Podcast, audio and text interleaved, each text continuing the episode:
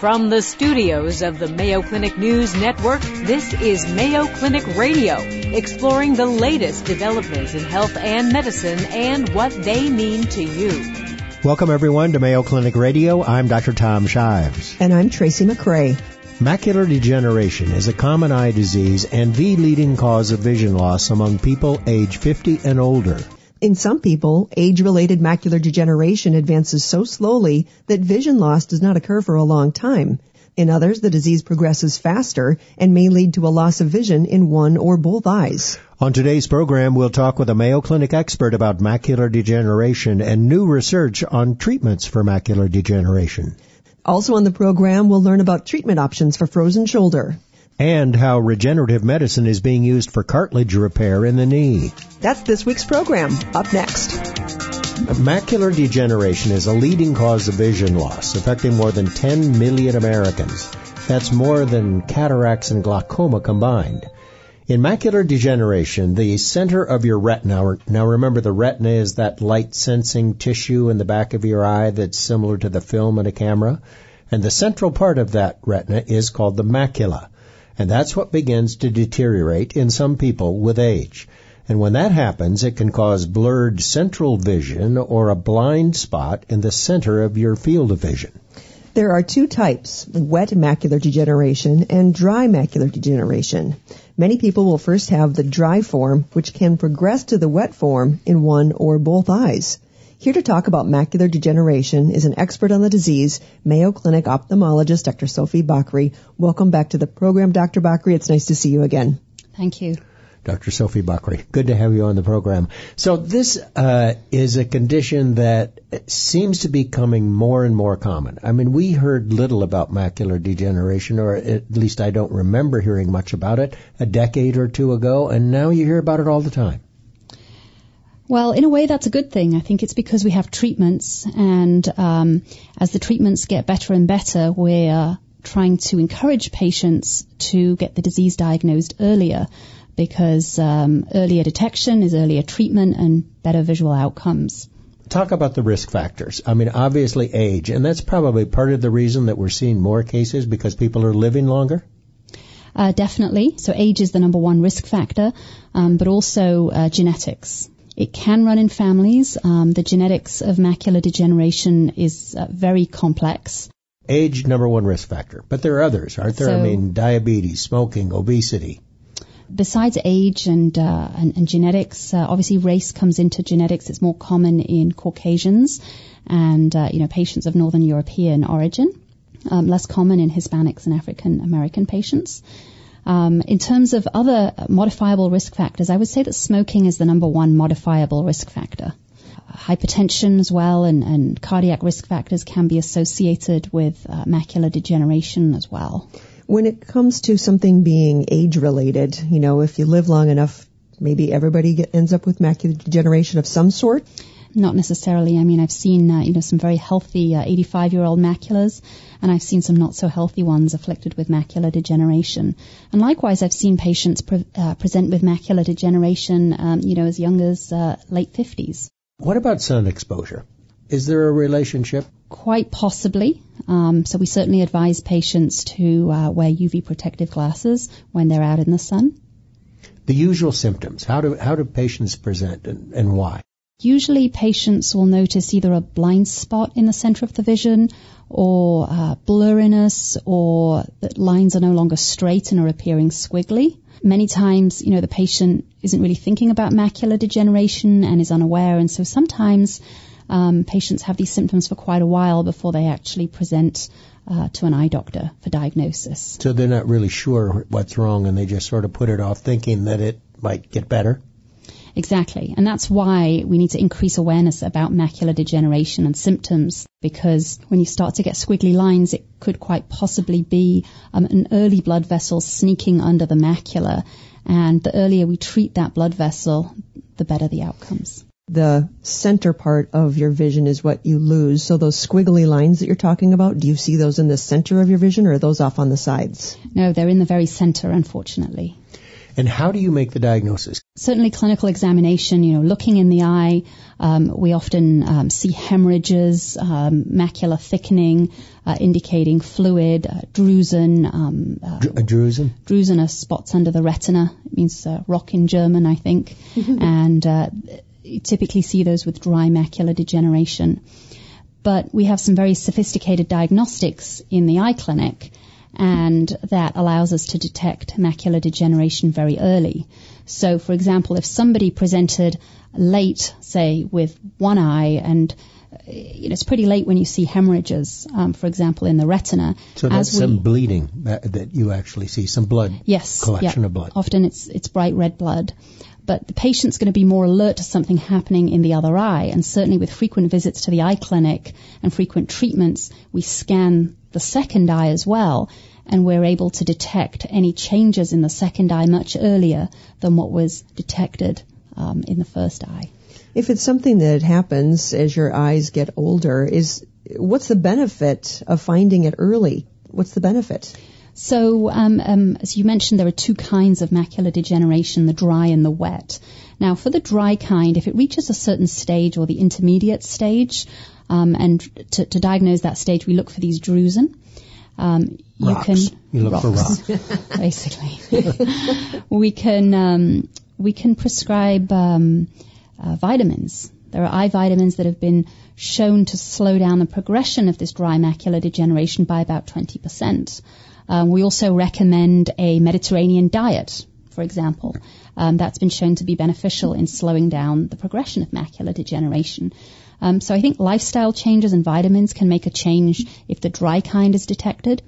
But once the wet kind is detected and we see that blood under the macula, it's time to treat with eye injections. Just let that I've, sink I've heard in about there. these people coming in once a week or once a month for eye injections. Tell us a little bit about that. That really doesn't sound like much fun. So, um, I won't comment on that, but all I can say is that we numb the patients really well. We use uh, numbing drops and then we sterilize the surface of the eye with uh, betadine to prevent infection. And the needle that we use is very, very tiny. Okay, it's, we use 32 gauge needles, so that's uh, that's about the size or smaller than uh, than insulin syringes. And um, with our techniques, most patients don't feel anything at all. Well, and if the option without those shots is that you lose your vision, they're probably pretty motivated to come in and get those shots. Yes, so patients patients are motivated, and certainly those that aren't, and uh, those who skip an injection um, for whatever reason, whether it's that uh, they don't want it or convenience, once they start to get those symptoms back, they soon realize how much they need these injections and they become uh, very good at returning for their Problem is you can't close your eyes when they're doing it. Oh, I'm so, sure that they can work around that. Uh, this for both the wet and the dry?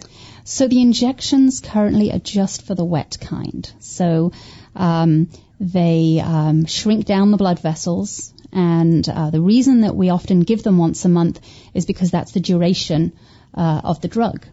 And uh, what we find uh, usually is that for the first six months or so, patients need the injections very frequently.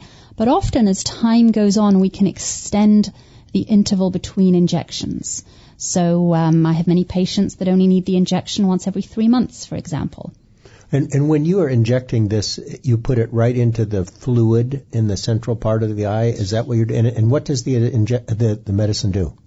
So uh, we inject uh, the medicine through the white part of the eye, right into the vitreous cavity where the jelly is, and then that medicine seeps through the retina and uh, blocks a molecule uh, known as uh, VEGF, VEGF, vascular endothelial growth factor.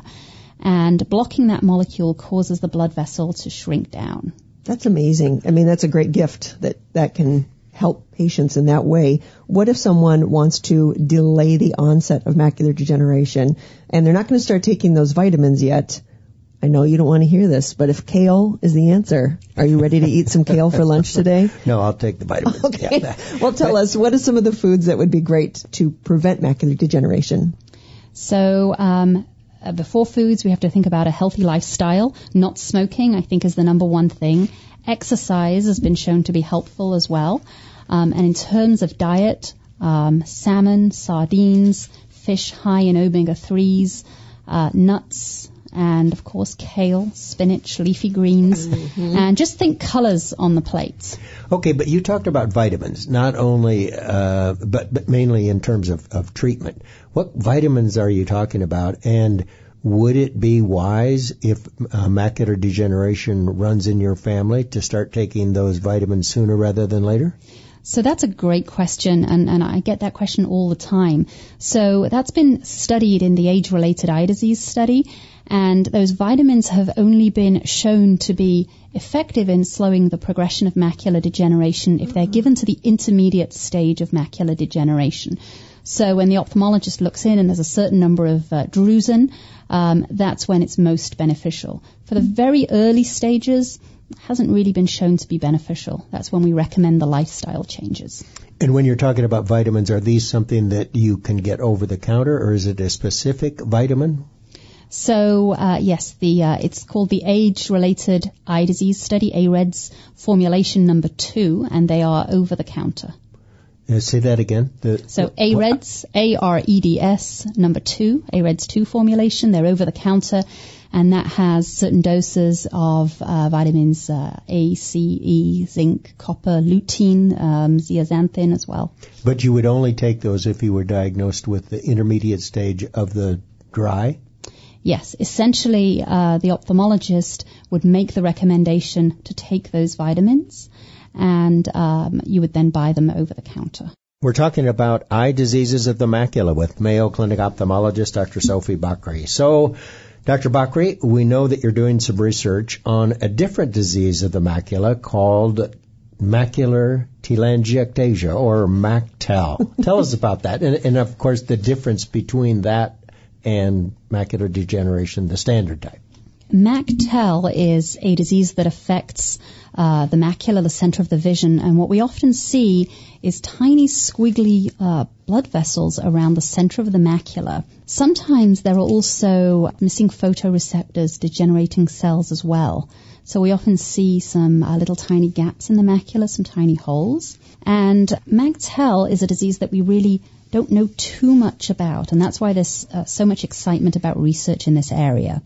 So it occurs in uh, patients who are you know, 40 to 60 years um, of age. So younger than younger, and um, it, it, looks different. I mean, s- sometimes, you know, there's some overlap, but I think with the sophisticated testing uh, that we have, we can definitely differentiate MACTEL from wet age-related macular degeneration. And it's not as common? No, it's very rare. It's actually called an orphan disease. Wow. What are you coming up with for treatment? Because up to this point, there's been no treatment, right? There's been no treatment. There have been many things that have been tried.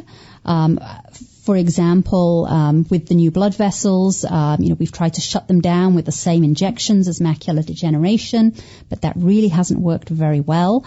It's come to light now that as well as being a disease that has these squiggly blood vessels, it's also a uh, neurodegenerative disease. So it causes degeneration of the retina. And these new treatments are really targeting retinal uh, regeneration or delaying of the uh, degeneration of the retinal cells. So what are you doing to them? For them. yes. So there are actually um, two parts to this research. Um, this uh, research is a part of a large uh, consortium funded by the Lowy Medical uh, Foundation. And the first part is really a multi-center study to uh, look at the phenotypes of MACTEL. So phenotypes, it means doing a lot of imaging to learn more about how this disease can present and how this disease can look. We're also uh, doing genetic testing of um, affected uh, patients with MACTEL and also their family members. By having a lot of patients participate um, in this uh, study, which is basically a registry study, we can learn a lot more about how MACTEL presents and the genetics of it. So Are the symptoms fairly similar to macular degeneration or, or different?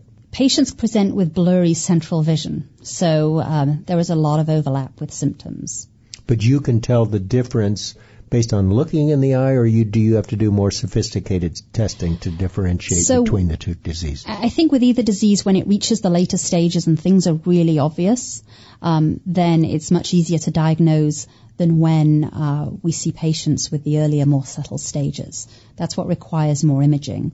But I think that the reason to do imaging, even when it's obvious, is that there are so many different stages and so many different manifestations of the disease um, that um, it's really important to uh, figure that out. So the first thing you're trying to do is develop a registry so you you can group all of these patients together and study them because the group is relatively small. Correct? Um, yes. Um, the, I mean, the number of patients uh, nationally and uh, you know internationally is very small, and that's why it's important to have um, as many patients as possible participate in this, so that we can learn a lot more about the disease and particularly the genetics. And then, what's the treatment that you're that you're working on that could help these people? The treatment is is very exciting. It's a phase three trial where 50% of the patients uh, receive the treatment and 50% of the patients uh, receive the sham, the pretend treatment.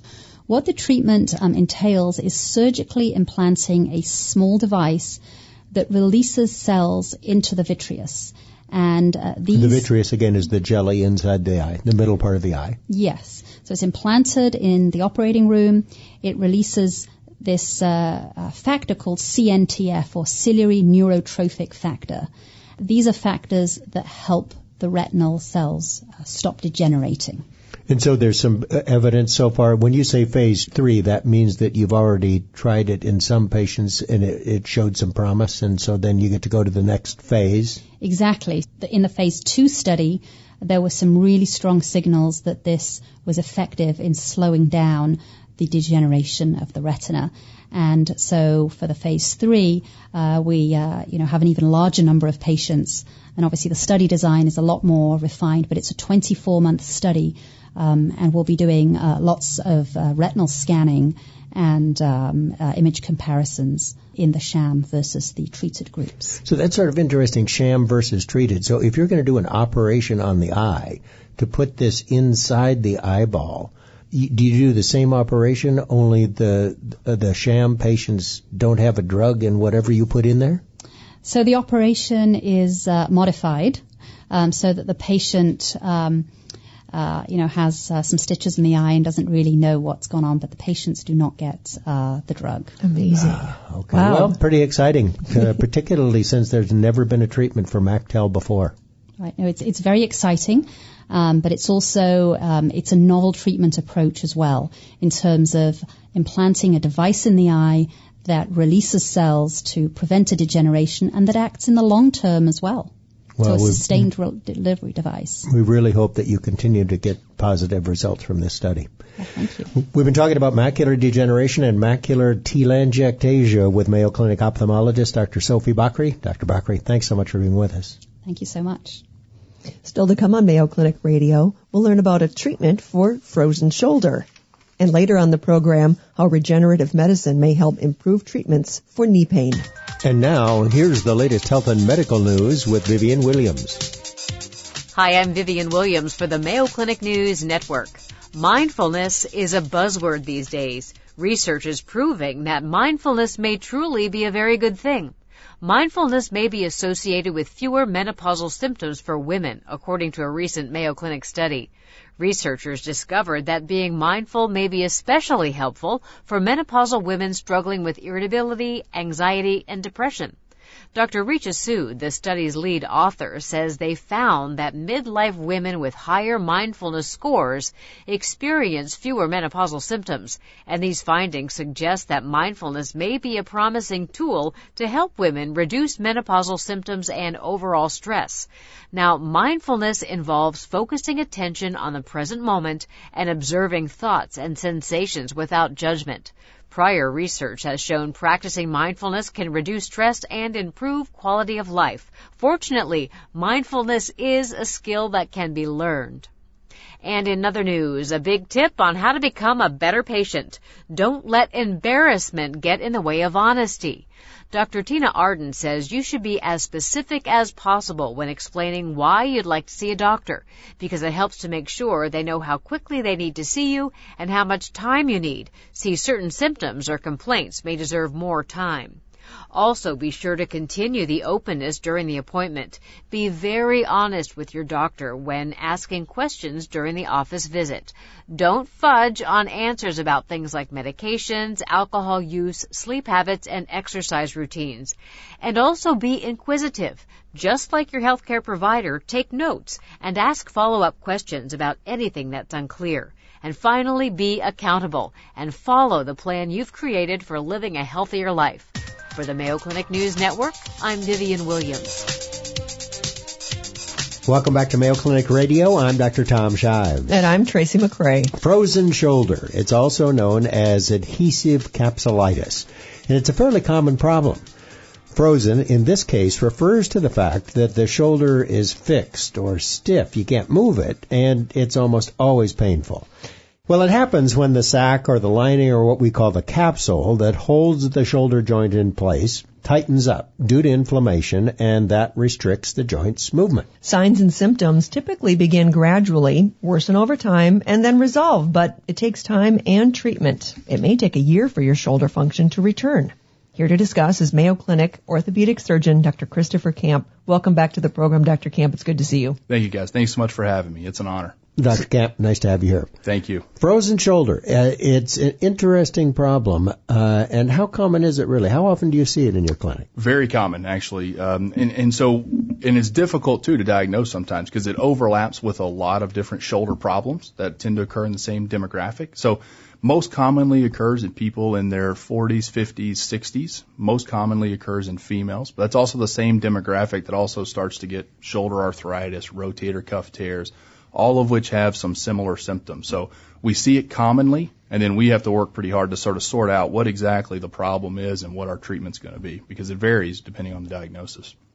Can you usually determine a cause for it? No, usually we cannot, and that, that's one of the tough things about it. We know a lot about it. We know the different stages. We we know how long it takes to get better. We know how to treat it. We think we have an idea of what causes it, but we don't know for sure. Uh, we know that it starts by an inflammatory process. So something happens within that joint capsule that you were describing. It gets really inflamed, painful, starts to thicken up, and then the shoulder gets really stiff. You think you know what causes it? What is that? Yeah. So we know that injuries increase the risk. So, and it can be a minor injury, just a small little tweak to the shoulder, um, and maybe something really subtle, and patients really didn't think much about it. And then over the course of the next few weeks, it happens. We we know that it can happen after shoulder surgery. So if you've had surgery in the shoulder, there's more inflammation after surgery, so that places a patient at increased risk for developing as well.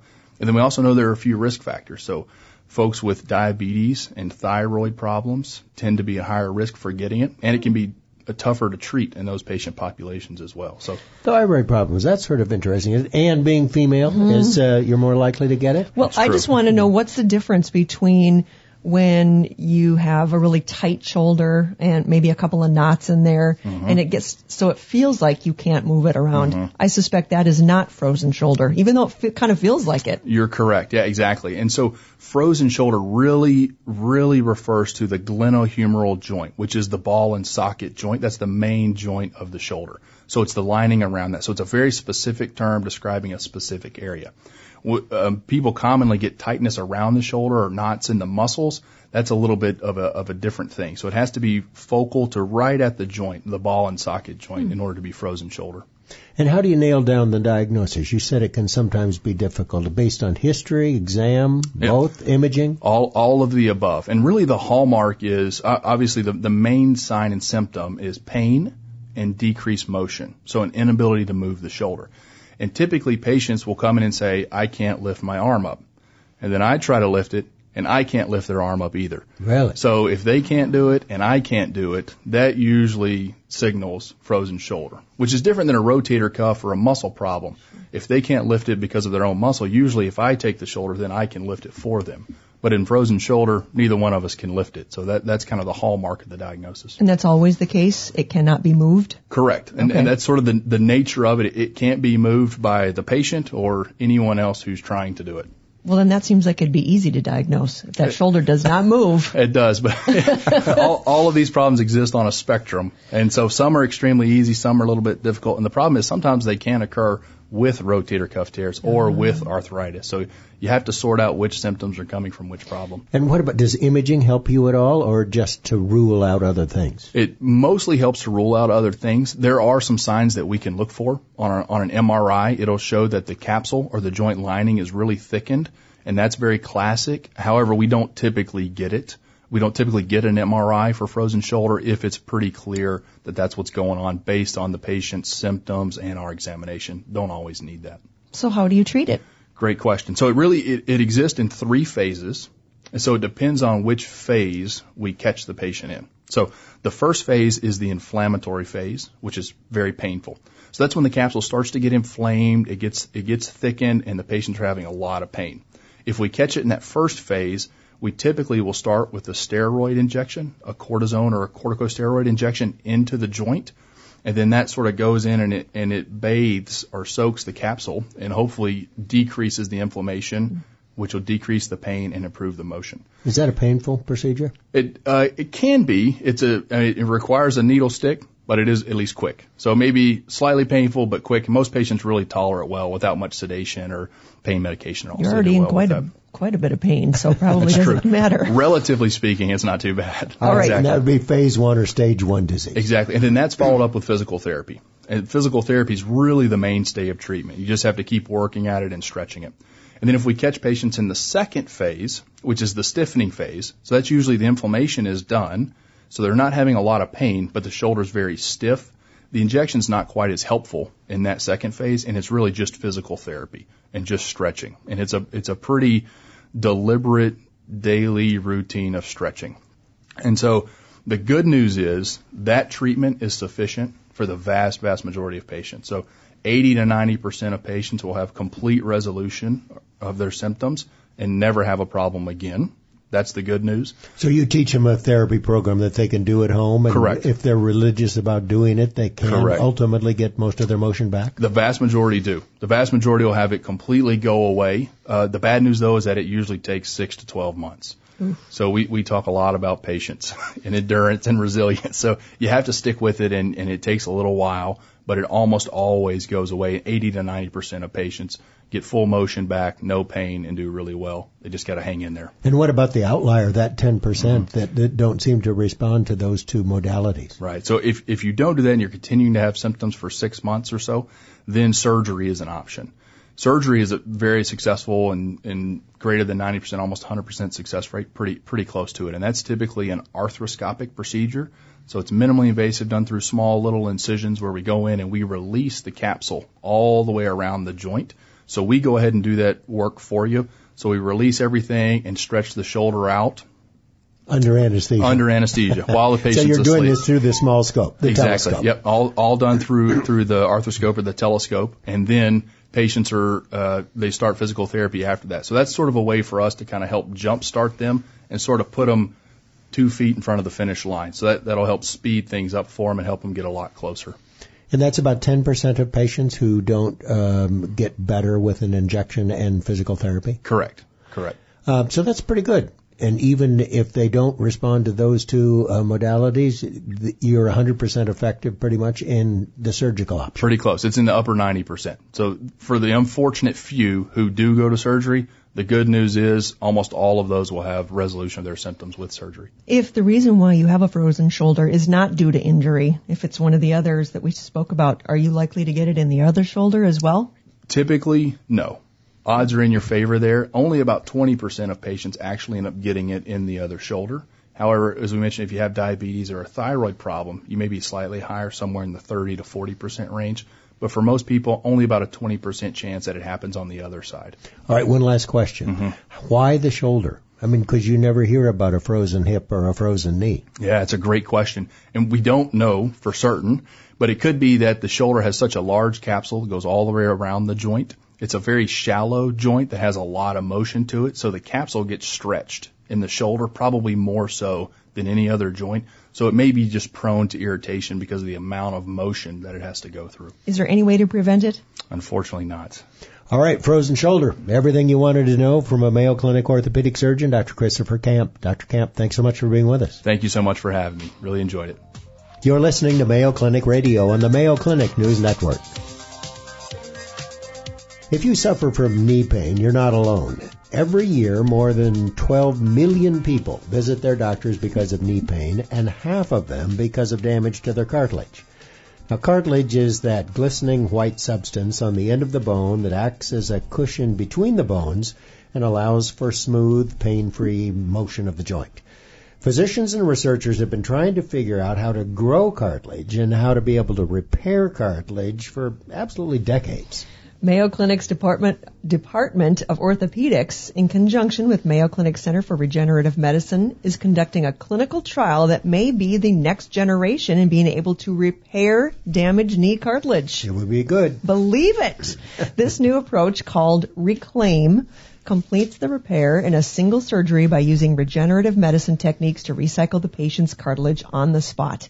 Here to explain are Dr. Daniel Saris and Dr. Aaron Krych. Dr. Saris is an orthopedic surgeon and Dr. Krych is an orthopedist with a focus in sports medicine. Welcome both of you to the program. Thank you very much. It's a pleasure to be here. And you've got to be pretty excited about this. People have been trying to do this for years. Yes, I think that's right. It, it is exciting, and it's exciting for more than one reason. Uh, it's exciting to be able to do something new and to do something for the very first time in, in patient care, having a patient trust you to do something that's never been done on the world for the first time together. But it's also great to be doing that as a team.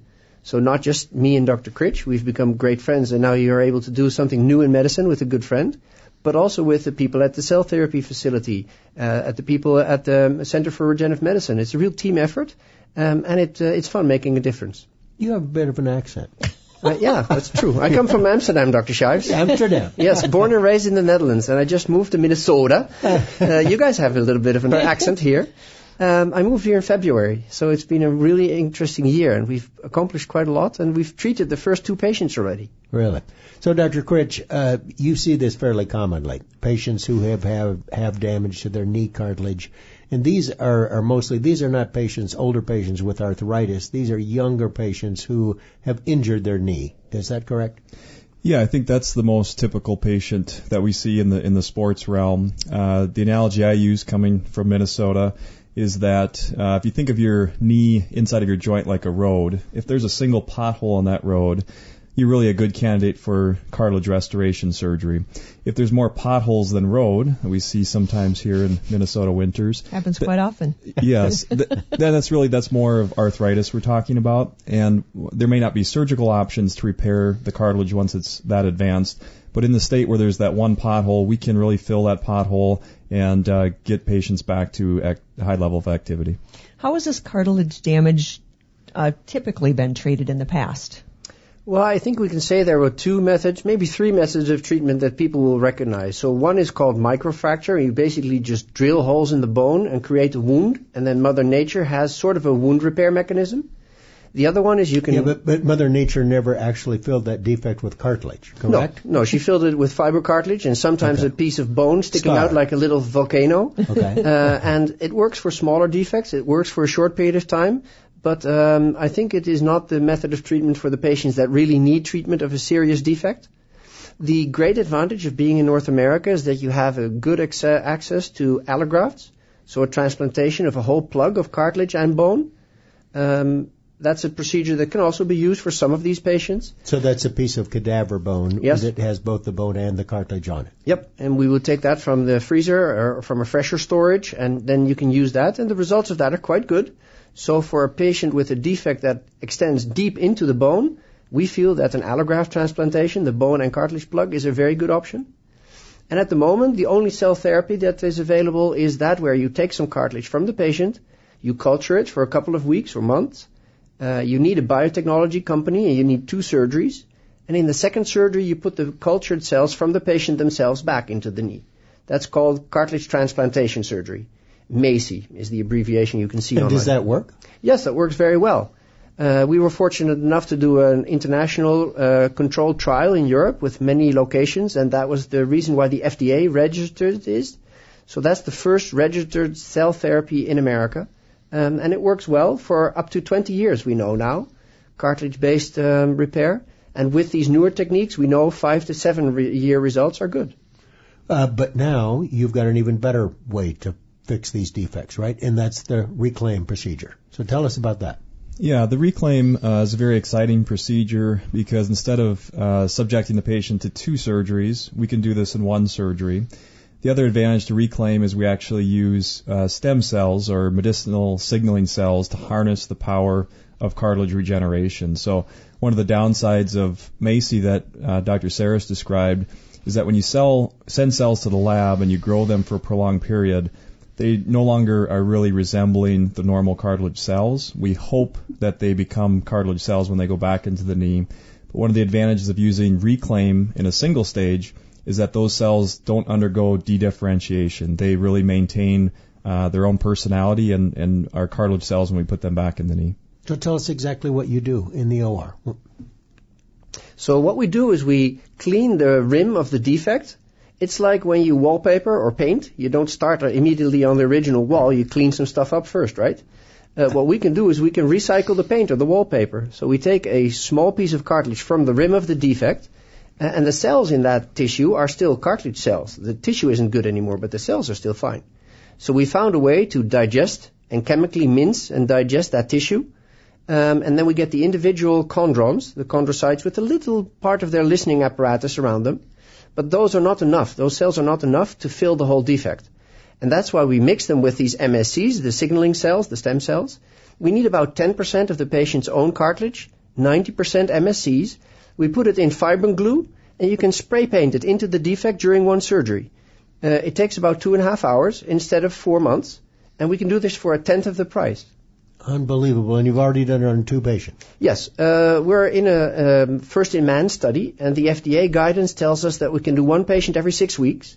Uh, we have more patients that want to be treated and are ready to be treated, but we treat a patient, then we wait for six weeks to make sure that everything's safe, everything's well taken care of, uh, so we're set to treat the third patient soon, and the first two are doing very well. So using the phrase recycling the patient cells actually is a pretty good turn of a phrase because it's the the patient's cells. You're not getting any donations anywhere. It's their cells that are doing it. Yeah, we know the cells that become the cartilage repair uh, are the patient's own cells, and Dr. Saris has done some elegant work um, in the Netherlands looking at that cartilage repair site and even though we use the medicinal signaling cells to help regenerate the cartilage, they actually go away over time, and what's left in that regenerated tissue are the, all the patient's own cells.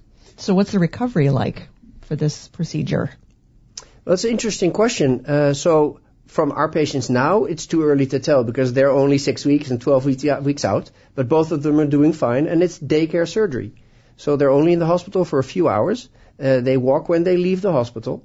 Uh, and the patients that we treated in the Netherlands, they actually recovered four to six months quicker than we were used to seeing from the other technologies. And obviously it is because we are enthusiastic and because they were the first ever to be treated, but it's also because these signaling cells, the medicinal cells, don't only create growth factors, they also uh, change the intraarticular environment, and therefore the knee heals up quicker. These patients had less swelling, they had less synovitis, inflamed uh, tissue in their knee joint, and that's part of those roles of those cells as well. That's quite advantageous. Remarkable. But how did you have a pretty good idea that this was going to work? I mean, you must have done some studies prior to using it on humans. Yeah, so Dr. Krych traveled with the International Cartilage Repair Society as one of the international fellows a couple of years ago, and that's when we met. And we had thought about something like this, and from those ideas came sort of a gut feeling that this was going to be right. Then we did a couple of in vitro lab experiments, um, and we didn't even do any in vivo experiments because the human patient is the best one to experiment this in. Patients were gracious enough to understand. We explained it in the way that they trusted us, and they were part of our team. Uh, finally, what do people do that are listening that want to be part of this? Because I'm sure you said there are people who want to. Yes. The list is long, I'm sure. Yes, we have information on the trial at clinicaltrials.gov. Uh, um, we have a nice uh, dedicated study coordinator, and we're certainly happy to, you know, to, to listen to patients and to screen patients to see if they'd be candidates uh, for this exciting trial. They All can right. send us an email at cartilage at mayo.edu or knee at mayo.edu. Excellent. Knee at mayo.edu. there you go. Get your name on the list if you've got a cartilage defect of your knee. You, you guys are fabulous, and uh, what a remarkable advance uh, this potentially is, and all the best to both of you. Uh, we've been talking about next gen cartilage repair with orthopedic surgeons Dr. Daniel Saris and Dr. Aaron Krych. Thanks so much for being with us. Thank you. Thank you very much for having us. It was wonderful. And that's our program this week. You've been listening to Mayo Clinic Radio on the Mayo Clinic News Network. Our producer for the program is Jennifer O'Hara. For Mayo Clinic Radio, I'm Dr. Tom Shives. And I'm Tracy McCray. Thanks for joining us. Any medical information conveyed during this program is not intended as a substitute for personal medical advice, and you should not take any action before consulting a healthcare professional. For more information, please go to our website, newsnetwork.mayoclinic.org. Please join us each week on this station for more of the medical information you want from Mayo Clinic specialists who know.